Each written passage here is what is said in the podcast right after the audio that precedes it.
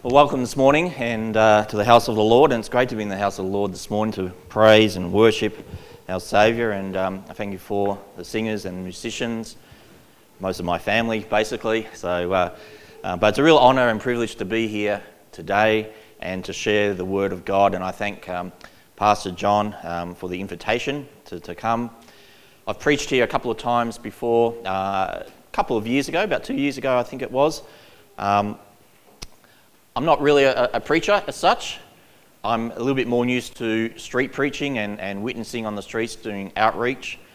So, and I mentioned this last time, if you do want to heckle me, please go ahead. Um, I'll feel very comfortable if you do heckle. John, not you though, okay? Um, but if you do want to do that, that'll be fine, okay? So, we're coming here this morning to share the Word of God, and I really do enjoy coming here. Our family enjoys coming here. We always feel very warmly welcome, and it's a lovely fellowship here. It's a lovely building, lovely place. People are fantastic, very warm, very welcoming. Maybe it's something in the water down here, I don't know, but you all look so healthy and well and full of joy, praising the Lord. You're really a good looking bunch, so it's really great. And I really can't go on much further than that. That's, those compliments are way too many, all right? But what I want you to get thinking about is how does it feel when you are complimented? How does it feel when someone says something good about you, about they praise you? We feel good, don't we? Um, we like to be praised. It's nice. We are an emotive lot. It's part of our DNA. To have someone say something good about us or uh, to do something and ha- then to have that actually recognized it gives us pleasure. So, what makes you happy? What pleasures do you pursue? And that, that might be one of the most uh, important things about you. For if you look at where your pleasures are, that's where your heart will, will be. And today we find that the self esteem and, and self love reign in the thought process of, of what, is, what we think is right. Okay? If it makes you feel good, then it's okay for you to do. Now, don't get me wrong, pleasure is good. God has wired us to pursue pleasure and enjoy it. And it's good to be recognized and awarded for something that you've done. The problem arises when that is our sole motivation, when we place that above God. And so the question is will we seek the truest and highest pleasures or will we settle for lesser ones that lead to destruction? In other words, do we seek the praise of God or the praise of men? How much do we crave the approval and the praise of people, believing it essential to personal well being and happiness? This craving for praise is an infectious disease that leads us uh, in a direction opposite to that of faith and joy. And with the self esteem movement that's making its impact on our culture, it seems that many of us have come to believe that to think well of ourselves, or more accurately, to be thought well by others, seeking the praise of men, is of paramount importance. But there is danger in that. So today I want to look at the praise of men. Next week, yes, I'm here next week as well. It's a, it's a two game deal, it's a two game transfer deal. Um, we'll look at the praise of God. And, and Pastor John has already mentioned that next week might look a little bit like the rapture here. A number of people, I believe, are uh, traveling next week will be away, but that's okay. That's not a problem. You can always listen uh, online to the recording. So uh, we want to look at the praise of, of men. In my uh, sermon here, I've actually, there's a typo. And when I was reading through the sermon this week for about the 200th time, I actually had written the praise of me. And that's actually pretty apt. That's what it's about, really. It's about me, myself, and I. So it's about the praise of me, about the praise of men. That's what we're after. So let's pray. Father God, I thank you for this gathering this morning and that we can listen to your word. I pray, Lord, that is what we hear this morning, Lord, that it is of you and not of me. I ask for your guidance of your Holy Spirit, that your Spirit will give me boldness and courage to preach your word. More of you and less of me, Lord. So I thank you and I praise you in Jesus' wonderful name.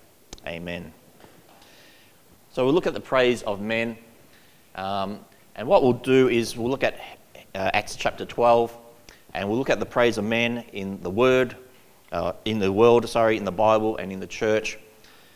We'll look at some of the results of that, what it may look like if we do put that as our sole motivation, and then the markers as well. So maybe some of the characteristics that we may find in our own lives as well. And then we'll finish by just having a little, uh, a short glimpse at uh, next week the praise of God. So the scripture verse that I'd like to look at today is uh, in Acts chapter 12. And it's a well known story in chapter 12. Herod Agrippa has killed James, the, the half brother of Jesus, and he's put Peter in prison, uh, heavily guarded. And Peter is really, really concerned. In fact, Peter is so concerned about what's happening to him that he is asleep. He must be part Fijian, maybe. Uh, and it's good to see that Peter has uh, practiced what he preaches. We read later on in 1 Peter 5 7, he says, Casting all your care on him, for he cares for you. So Peter is asleep at that stage. An angel appears, wakes him up, and Peter escapes. And then it comes to a really funny situation, I reckon. Uh, Peter um, is left standing at the door, uh, knocking on the door where the early church uh, are gathered to pray for him, for, to, for him. And so the servant girl hears his voice and, and is so excited that he leaves him at the door and goes tells the others. And so it's interesting that God can get Peter out of prison, but he can't get him into a prayer meeting. Uh, so Agrippa finds out what's happened, uh, that Peter has escaped again. He kills the soldiers who are guarding uh, Peter, and then he nicks off, off uh, down to the beach, down to Caesarea, to get away from it all, where he dies a painful death eaten by worms. Lovely. Now, I don't want to focus on Peter this morning. I want to focus on Herod Agrippa. Okay, he bookends chapter 12 at the start and at the end. So I want to read uh, Acts chapter 12, verses 1 to 4, and then 20 to 23. And as we read, um, I want you to think about what the kind of person that Herod actually is. So, now about the time Herod the king stretched out his hand to harass someone from the church, then he killed James, the brother of John, with the sword. And because he saw that it pleased the Jews, he proceeded further to seize Peter also. Now, it was during the days of unleavened bread. So, when he had arrested him, he put him in prison and delivered him to four squads of soldiers to keep him, intending to bring him before the people after Passover. We'll go to verse 20. Now, Herod had been very angry with the people of Tyre and Sidon, but they came to him with one accord, and having made Blastus the king's personal aide their friend, they asked for peace, because their country was supplied with food by the king's country. So on a set day, Herod, arrayed in royal apparel, sat on his throne and gave an oration to them. And the people kept shouting, The voice of a God and not of a man.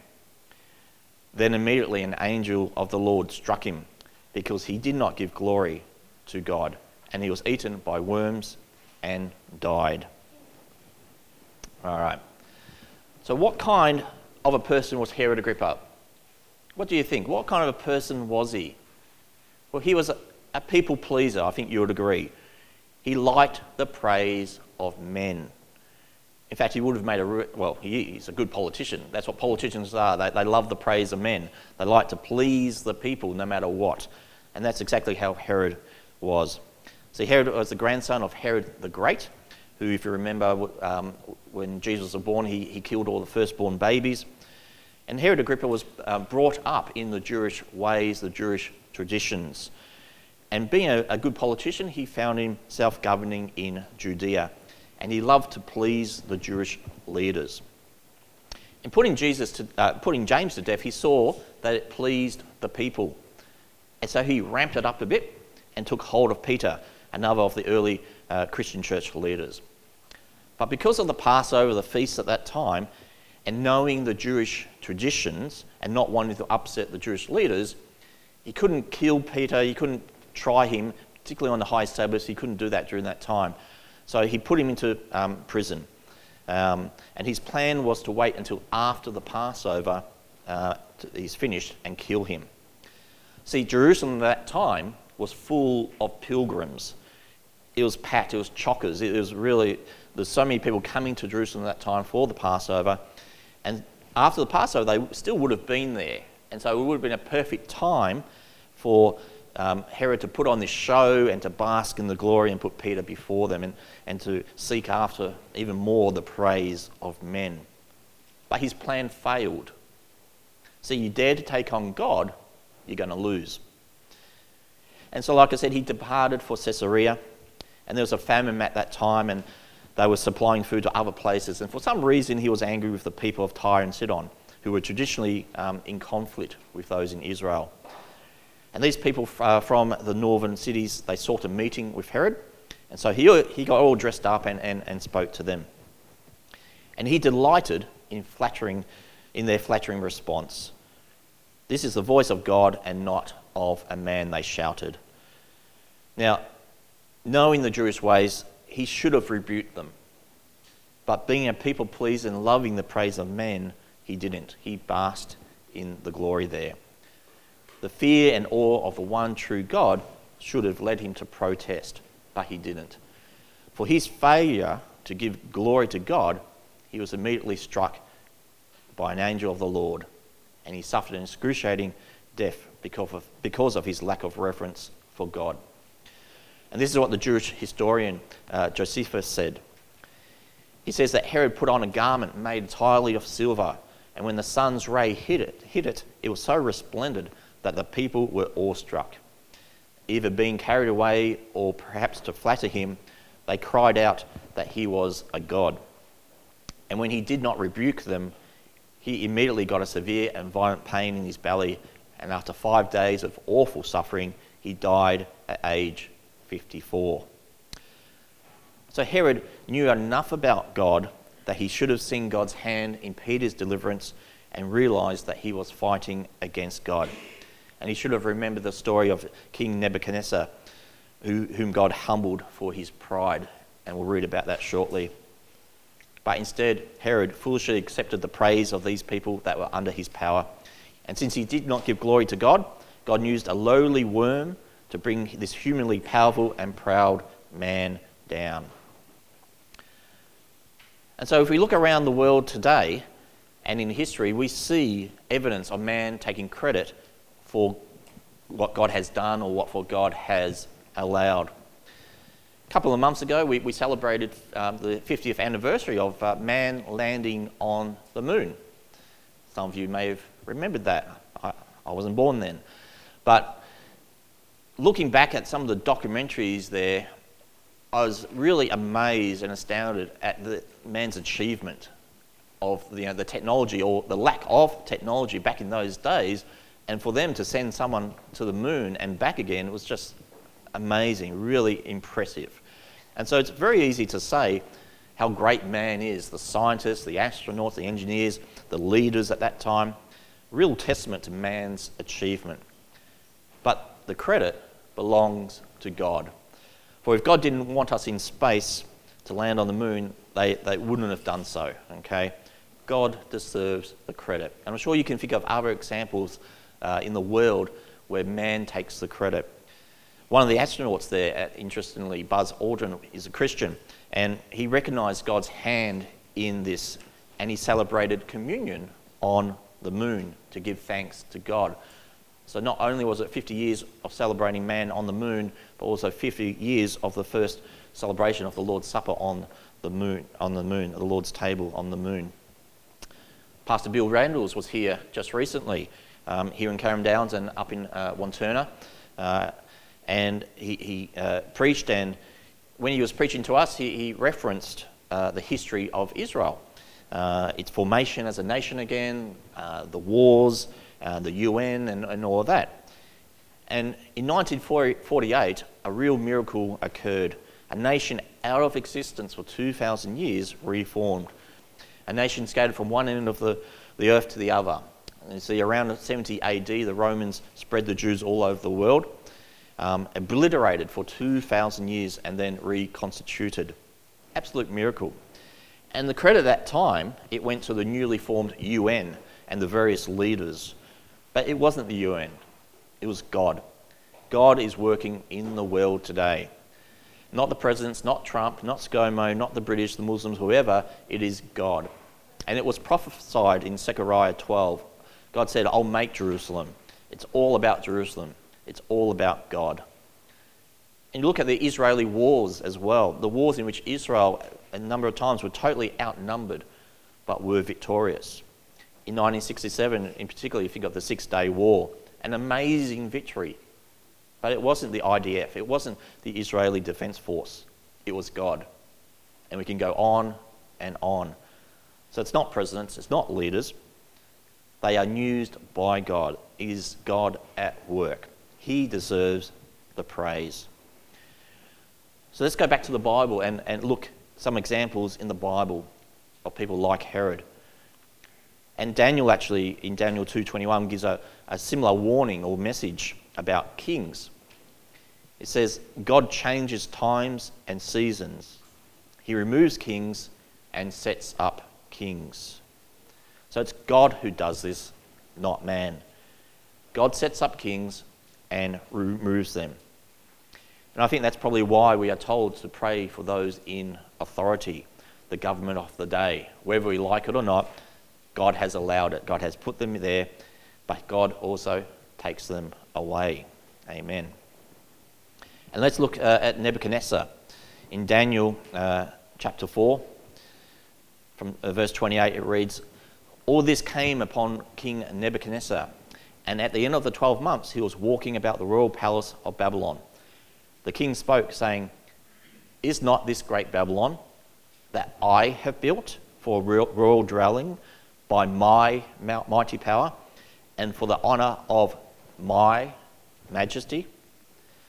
So when Nebuchadnezzar boasted, a voice came from God and said, You will eat grass like an ox until you have learned that the Most High rules the kingdom of men and gives it to whom he wills. So you take God's credit, you're going to lose. And that very hour, Nebuchadnezzar was driven from men and ate grass like an oxen. God alone is sovereign and will not permit man to take credit for his works. God is the creator, he is the king of kings. And we look in the account of the Tower at Babel in Genesis 11. And we see what people steeped in human pride, caught up in their own praise, what they do. Genesis 11:4 says, "They said, "Come, let us build for ourselves a city and a tower whose top will reach into heaven. And let us make for ourselves a name, otherwise we will be scattered abroad over the face of the whole earth." So it was their goal to build a city in order to settle and not be scattered, and to build a tower in order to make their name great. In other words, their disobedience in failing to spread out over all the earth was driven by a love for the praise of themselves, make for ourselves a name, rather than a, a love of the praise for God. And their quest to find security was found in their own means and methods, build for ourselves a city, rather than in obedience to God. And so the quest to find happiness outside of God's clear intentions was their desire and was the source of the original sin in the garden as well. This selfish conviction is a real sin beneath every other sin, sin, original sin. When the serpent tempted Adam and Eve, he did it ultimately with self exaltation. You will be like God, he said. And so every moment we operate out of um, self, selfish ambition and conceit, every time we think of ourselves as better than others, or look only at our own interests for the, the praise of men, we're essentially saying that I am God. So, what is the fuel for this strategy? Well, it's human pride. In our pride, we want to make a name for ourselves. We seek the praise of men. But we need to be careful of human pride. Matthew 23:12 Whoever exalts himself will be humbled, and whoever humbles himself will be exalted. The world still lives for praise and pleasure, and we make ourselves our own gods. Paul says of ungodly, ungodly men who exchange the truth of God for the lie and worship and serve the creature rather than the Creator, who is blessed forever. Amen. And we see a very clear evidence of that in the world with the uh, climate change protest just on Friday, worshipping the creation and not the creator. God is in control. We, li- we still live in the physical and we tend to ignore the spiritual. 1 John uh, 2 15 to 17 Do not love the world or the things in the world. If anyone loves the world, the love of the Father is not in him. For all that is in the world, the lust of the flesh, the lust of the eyes, and the pride of life, is not of the Father, but is of the world. And the world is passing away, and the lust of it. But he who does the will of God, of God abides forever. So we still tend to live life by force and flattery rather than by faith and truth. But one day we'll be judged. And just a few more verses, you, there's a number, but just a few more. John 5:44. How can you believe who receive honor from one another and do not seek the honor that comes from the only God? And we see throughout the Bible time and time again that rulers they feared the Pharisees, the Jewish leaders there. John 12:43 For they loved the praise of men more than the praise of God. And Proverbs 29:25 The fear of man brings a snare, but whoever trusts in the Lord shall be safe. So clearly, clearly we see in the Word of God we are to be wary of the praise of men. And this praise of men has uh, got into the church as well, unfortunately. And it's very evident in church growth these days. If you, if you remember Peter's uh, sermon in uh, Acts chapter 2, it resulted in 3,000 conversions. Wow, that's pretty impressive. 3,000 conversions from just one sermon. But that incredible success had very little to do with Peter. He wasn't a dynamic leader, a visionary, or a master strategist. In fact, he actually stumbles a lot through the gospel account and falls at the last hurdle, only to be graciously reinstated and commissioned by Christ. Peter did actually go on to uh, write a couple of uh, books or, or letters, uh, 1 Peter and 2 Peter. Do they contain the secrets of of successful ministry and, and church growth? Is it due to man or God? What did Peter say? Well, let, us find out. 1 Peter 1 3 Blessed be the God and Father of our Lord Jesus Christ. According to his great mercy, he has caused us to be born again. And 2 Peter 1 3 his, div- his divine power has granted to us all things that, that pertain to life and godliness. So it's all from God. And Paul puts it another way in 1 Corinthians chapter 3. He says that God gave the growth. Neither he who plants nor he who waters is anything, but only God gives the growth. So today we find that coming from virtually every corner, from um, me, social media to conferences to seminars, um, church leaders are being called to imitate successful um, church leaders, other ones. And we wrongly attribute growth to men and women, to human strategies and ministry programs. And we forget what Peter and, and, and Paul express clearly that God grows the churches and God saves the sinners. We are not the centre of all things. We like to be, but we're not the centre of all things. And you and I don't have to be the centre of all things. It's all right if we're not. And we'll never have the joy that we can have in Christ until we realise that the burden is not meant to be ours.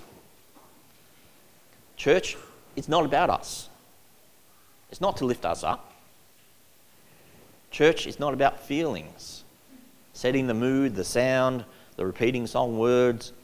It's about the worship of God the Father, praising the name of Jesus and knowing more about Him, not us. But more on that shortly. Now let's have a look at uh, the result of praising men. What can we expect the outcome to be? To seek, to seek glory for ourselves is to declare war against God. God would not give his glory to another. Isaiah 42 8 I am the Lord, this, that is my name, and my glory I will not give to another, nor my praise to carved images. If we seek to exalt ourselves, we'll surely be humbled. We must all be aware of the temptation of pride, of taking credit for ourselves when it is God alone in, in His mercy who deserves the praise. What else can, what else can we expect when we, we put man above God? Well, it's to, to declare war against God. And if you declare war against God, it's eternal suicide because God always wins. See, Herod's glory was short lived, but his misery is eternal. Even the Antichrist and the false prophet will only enjoy three and a half years of glory before God casts them into the lake of fire, where Satan himself will end up. And all who never submitted to God will be thrown into that cauldron to be tormented day and night forever and ever. And we also see that life becomes about feelings. It's become based on feelings. We're up and down, aren't we? We're easily influenced and we're never content. And I've noticed working in the health field the rise of, of the need for psychologists these days. It's quite staggering. The, the, it's a massive explosion going on in the field of psychology, and it's starting from kids as well. They're booked out for months, these psychologists. And we, we, we tend to be relying on psychologists rather than trusting in God. So, without the consistency of the Father in our life, we are led this way and that way, overtaken by our emotions. But God is not up and down. His grace and mercy isn't more today than yesterday and then less tomorrow. God is not up and down. It's his grace and mercy is not more for one person and less for another. His grace and mercy was present before the start of time and will continue until the end of time. It's constant, unchanging, just as God is. And so, without experiencing this, by focusing on the praise of men instead, life becomes solely based on feelings. No wonder we need psychologists. And this all then transcends into the church, as we mentioned earlier. It's based on feelings.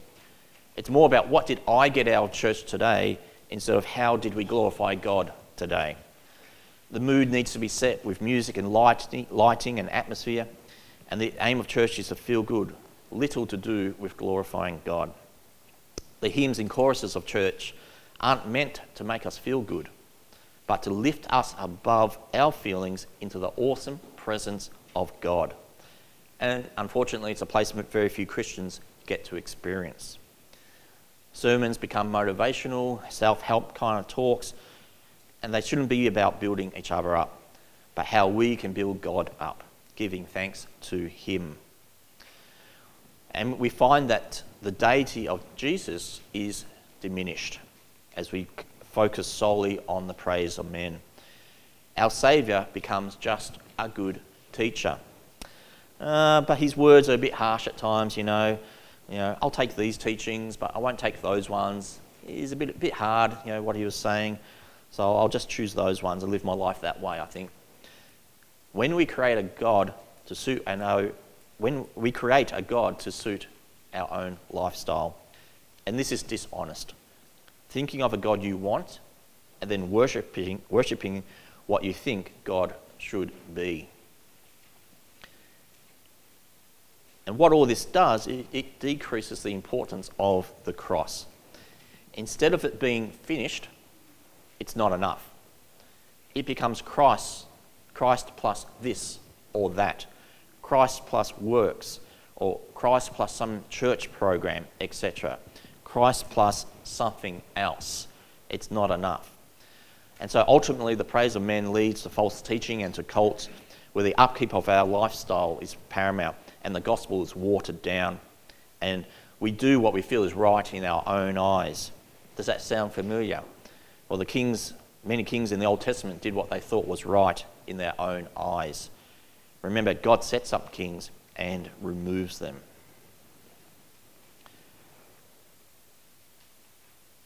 So, how do we know if love for the glory of man has gained a stronghold in our life? What does it look like in our lives? How can we recognize it? Let's look at some of the markers of that. And as I go through these, you may recognize some of those in your own life, possibly. Maybe you're, you're a bit of a show off.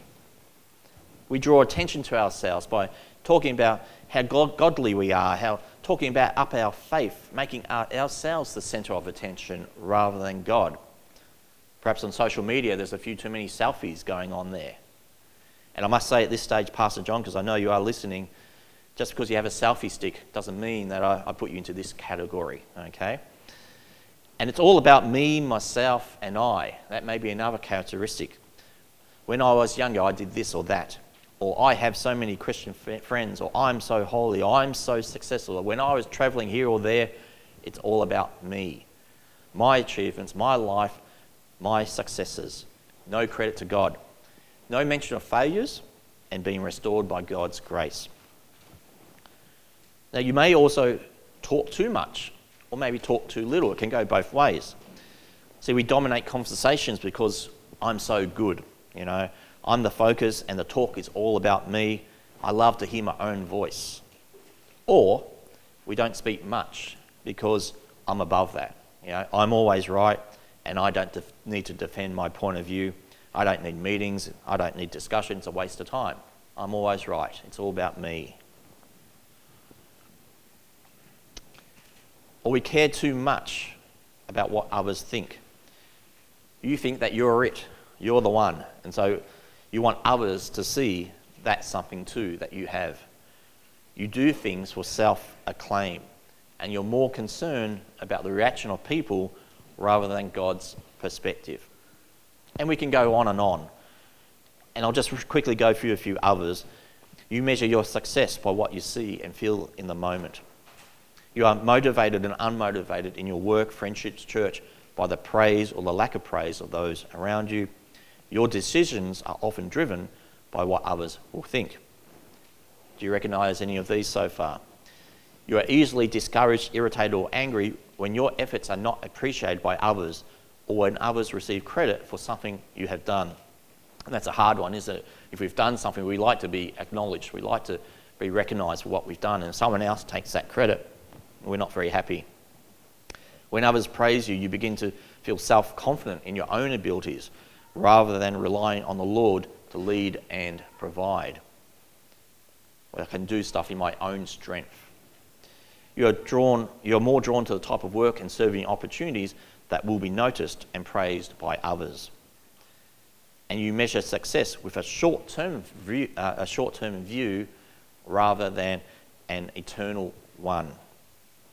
And listen, the, the list could go on and on, but hopefully these are a helpful start in examining the motives of our heart.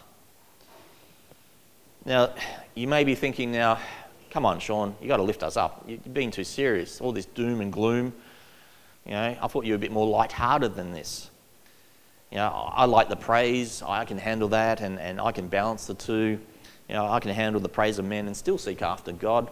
Well, true, that, that, that may be the case, but let's be aware what motiv- motivates us the most. For where it comes to where we lay our affections, it gets serious. The praise of men is eternal suicide. God will humble us. On Judgment Day, we'll stand before God and He'll say, Depart from me, I never knew you. So, this is why it's important and it's serious to look at the praise of men. But be encouraged because the flip side is marvelous. There is hope in the praise of God. And so be encouraged. If you're a child of God, You've been sealed with the Holy Spirit and are in the process of sanctification along with every other believer. And we'll focus on that next week. But today, in closing, I just want to give you a little taste of that. And in doing so, I want to contrast the account of Herod with that of Paul and Barnabas, the way they reacted when men started to praise them. And we see that in Acts chapter 14. I won't read it today, um, we'll do that next week, but just to have a quick look at that. Paul and Barnabas had such a great reverence for God that they nearly panicked at the thought of being worshipped. Upon seeing the Apostle Paul miraculously heal a man who had been crippled from birth, the onlookers shouted, The gods have come down to us in the likeness of men. And then they prepared to offer sacrifices to Paul and Barnabas. And when the apostles heard this, they tore their clothes and ran um, in among the multitude, crying out, Why are you doing these things? So we see in these contrasting biblical accounts of Herod and of Paul and Barnabas, we see a solemn call to give God reverence in our irreverent world. He is the only one worthy of glory, of praise, and honour, and He is the only one who merits our worship. So when we shift our focus to seeking after the praise of God and not of man, it gives us a deeper appreciation of God. We start to truly experience God. See, we all have knowledge of God, don't we? But we may not have the passion for God we gain a better appreciation of Christ and what he did on the cross for us. The trials, temptations, and hardships of this world are all put into perspective. Yes, we'll still go through things, but we have an eternal viewpoint. And so our, lives become fully in Christ. And our fellowship, our worship becomes true worship, where the focus is on what God has done for us rather than the focus being on us. But more on that next week as we look at the praise of God. So today, let's be wary of what motivates us the most. Is it the praise of man or is it the praise of God? Will we seek the truest and highest pleasures or will we settle for lesser ones that lead to destruction? If it's the praise of men, it leads to destruction. Amen. Let's pray. Father God, I thank you for your word today. God, I thank you that you are in control and not man. I thank you, Christ, that on the cross it is finished. And I thank you that you made it clear in your word that seeking after men will lead to destruction. Help us to seek your, seek your glory, to seek after the praise of God. Let us meditate on your word today and act upon it. In the name of our wonderful Saviour, Jesus Christ. Amen. Amen. Praise the Lord.